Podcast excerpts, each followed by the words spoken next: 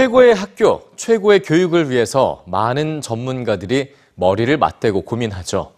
미국에서 학교 교육을 변화시키기 위해서 가장 먼저 한 일은 바로 학교에 가서 수업을 직접 들은 것이었습니다.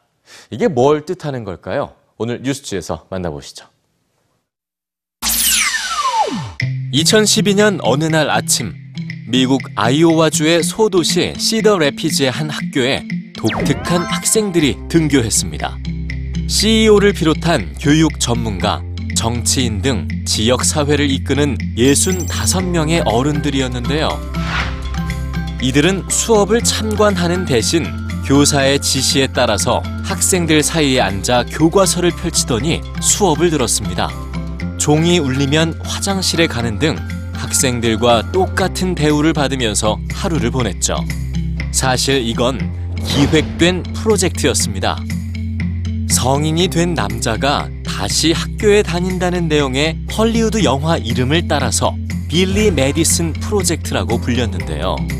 그런데 학교에서의 하루 일과가 끝난 후 빌리 메디슨 프로젝트에 참가했던 어른들이 모여서 한 말은 끔찍한 하루였다라는 것입니다.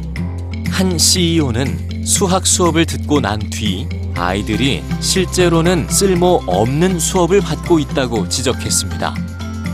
이 프로젝트를 기획한 쇼온 코넬리라는 교육자는 다양한 분야의 의사 결정자들을 학교로 다시 보내 실제 학교 생활을 토대로 교육을 논의하게 하는 것이 기획 의도라고 밝혔죠. 학생들의 눈높이에서 학교와 교육을 경험하면 색다른 시각을 가질 수 있다는 겁니다. 실제로 빌리 메디슨 프로젝트에 참가했던 지역사회 리더들은 학교 교육에서 개선할 부분이 많다고 결론을 내리고 세 가지 방향성을 마련했습니다.